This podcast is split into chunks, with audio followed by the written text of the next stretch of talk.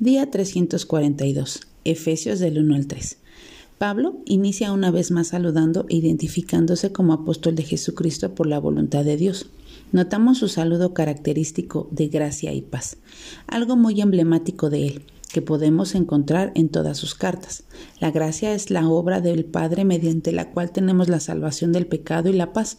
Es el estado del alma del creyente que ha recibido esta salvación por gracia. La fuente de todo es Dios. Así que veamos con detalle algunas de estas cosas. Nos ha bendecido con toda bendición espiritual en los lugares celestiales en Cristo. Dios nos escogió en Cristo antes de la fundación del mundo. Somos santos y sin mancha delante de Él. El amor nos predestinó para adopción como hijos para sí mediante Jesucristo, para alabanza de la gloria y de su gracia. En Él tenemos redención mediante su sangre. En Él tenemos el perdón de nuestros pecados según las riquezas. Ha hecho abundar su gracia para con nosotros. Nos dio a conocer el ministerio de su voluntad.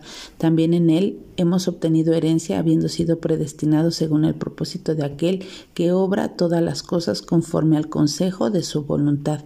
En Él hemos sido sellados con el Espíritu Santo de la promesa. El Espíritu Santo es la garantía de nuestra herencia. Qué bueno es saber que fuimos adoptados, predestinados y redimidos.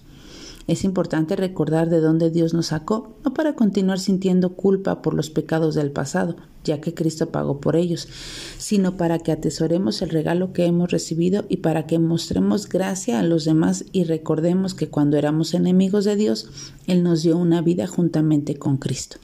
Aún las obras que vamos a hacer ya han sido preparadas por Dios. No hay nada de lo que podamos gloriarnos. Pablo nos explica los principios básicos de la vida cristiana, nos ubica en tiempo y en espacio, lo cual es bueno porque nos deja sin argumento, nos humilla al recordarnos que no somos nada sin Cristo.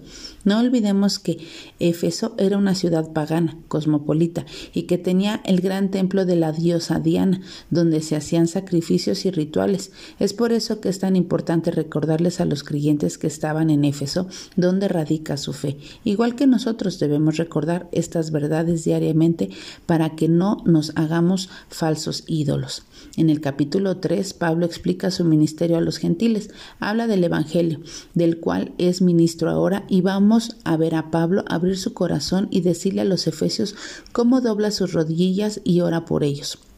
Su oración hacia ellos es, ustedes sean capaces de comprender con todos los santos cuál es la anchura, la longitud, la altura, la profundidad y el conocer el amor de Cristo que sobrepasa el conocimiento para que sean llenos hasta la medida de la plenitud de Dios. Son tres cosas, comprender, conocer y ser llenos. ¿Has orado por alguien así, alguien cercano a ti? Si no lo has hecho, pide a Dios que ponga en tu corazón una carga por tus familiares o por tu iglesia local para poder orar por los motivos que Pablo oró por los Efesios. El capítulo 3 termina con el título de doxología, una palabra utilizada para referirse a una expresión de una alabanza a Dios para manifestar su naturaleza infinita.